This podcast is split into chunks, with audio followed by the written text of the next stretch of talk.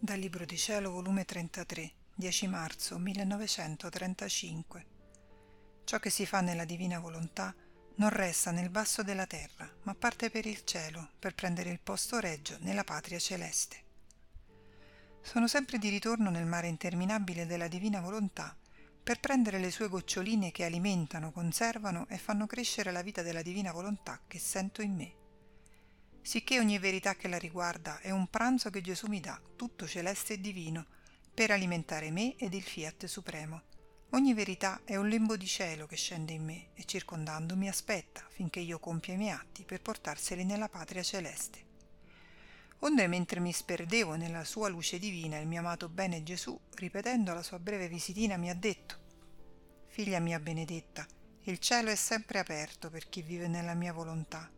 Essa si abbassa e fa insieme con la creatura ciò che lei fa, ama insieme, opera, prega, soffre, adora, ripara ed ama tanto questi atti fatti insieme con essa che non li lascia nel basso della terra, ma se li porta nel celeste soggiorno per fare che prendano il loro regio posto come conquiste fatte nel basso mondo, che appartengono ad essa ed alla sua amata creatura. Ciò che si fa nel mio volere appartiene al cielo, la terra non è degna di possedere. E oh, la sicurezza, la felicità che acquista la creatura, pensando che i suoi atti sono in potere del fiat divino e si trovano in cielo come sue proprietà, non umane, ma divine, e aspettano colei che vogliono corteggiare per formare il suo trono di gloria.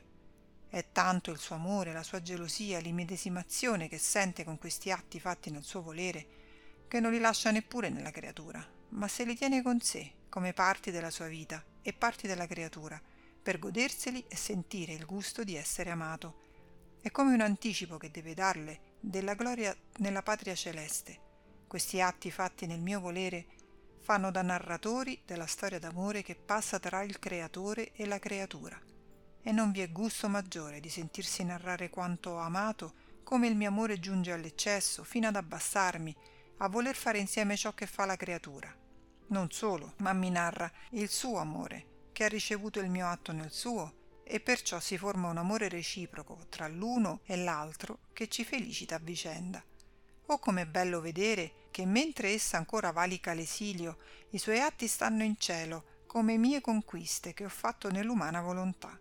E prendendo ciascuno di essi il suo ufficio, chi mi ama come io so amare, chi mi adora con adorazioni divine, e chi mi forma le musiche celesti per inneggiarmi, lodarmi e ringraziarmi del grande portento dell'operato della mia volontà. Perciò sii attenta e non ti far sfuggire nulla in cui non chiami la mia, affinché ciò che fai resti animato dalla mia divina volontà. Onde continuavo a pensare al fiat supremo, mille pensieri si affollavano nella mia mente, ed il mio amabile Gesù ha soggiunto, Figlia mia, la creatura fu creata da noi tutta in ordine a noi, quindi è suo dovere sacrosanto in ogni atto che fa chiamare colui che l'ha creata per dargli nell'atto suo il dominio e il posto reggio che di diritto gli spetta. E così l'atto della creatura riceve l'onore di possedere una forza, una luce, un atto divino. È nostra volontà che tutto doveva essere riempito dell'essere divino, e se la creatura ciò non fa, ci nega un nostro diritto ci mette fuori dagli atti suoi e i suoi atti restano atti umani, svuotati di forza e di luce divina, con una tenebra sì densa che la sua intelligenza vede tante ombre nere e a tentoni farà qualche passo, giusta pena di chi può accendere la luce e non l'accende, di chi può chiamare la forza e non la chiama, e mentre si serve dell'atto e dell'opera conservatrice e attrice di Dio, lo mette fuori dal suo atto. Ora è nostro decreto che nessuno entri in cielo se non ha riempito tutta l'anima sua della nostra volontà e del nostro amore, fino all'orlo. Basta un piccolo vuoto di questo e il cielo non si apre per lei. Ecco perché la necessità del purgatorio, per svuotarsi a furia di pene e di fuoco di tutto ciò che è umano e riempirsi a furia di ansie, di sospiri e di martiri, di puro amore e di divina volontà,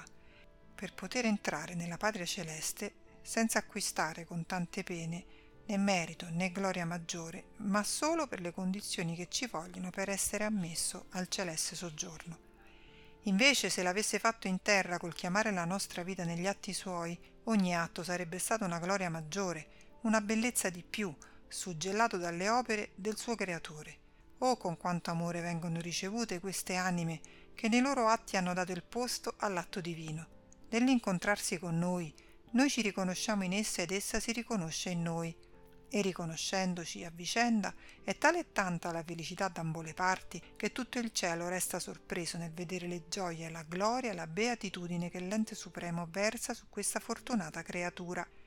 Perciò sempre nella mia volontà e nel mio amore ti voglio, affinché l'amore bruci ciò che a me non appartiene, e la mia volontà col suo pennello di luce formi l'atto nostro nell'atto tuo.